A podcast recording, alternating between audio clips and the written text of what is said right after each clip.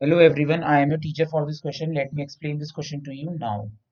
Find the nature of the roots of the quadratic equation 3x square minus 4 root 3x plus 4 is equal to 0. Hence solve it.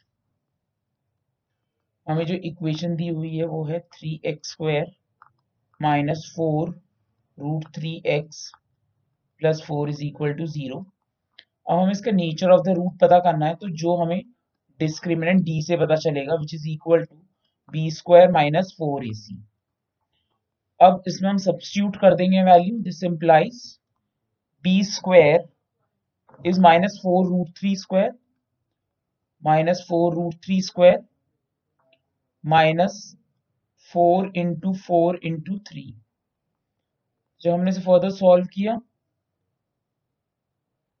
this implies 48 minus 48 which is equal to 0.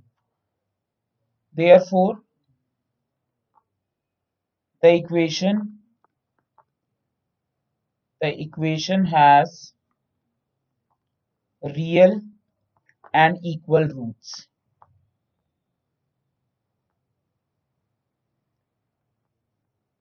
Now we have to find the zeros of the polynomial.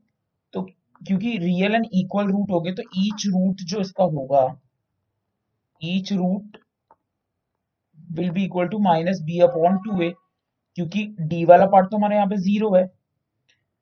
तो minus B minus B हमारा four root three तो हो जाएगा plus four root three upon two a मतलब upon six तो two three which is equal to two root three upon three Therefore,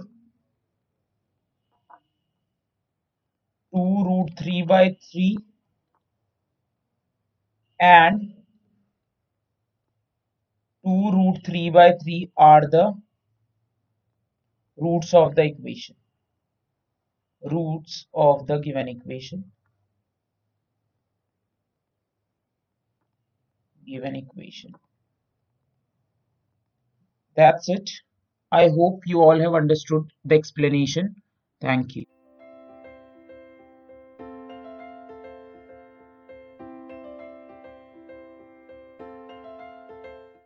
This podcast is brought you by Hubhopper and Shiksha Abhiyan अगर आपको ये podcast पसंद आया तो please like share और subscribe करें और वीडियो क्लासेस के लिए शिक्षा अभियान के यूट्यूब चैनल पर जाएँ।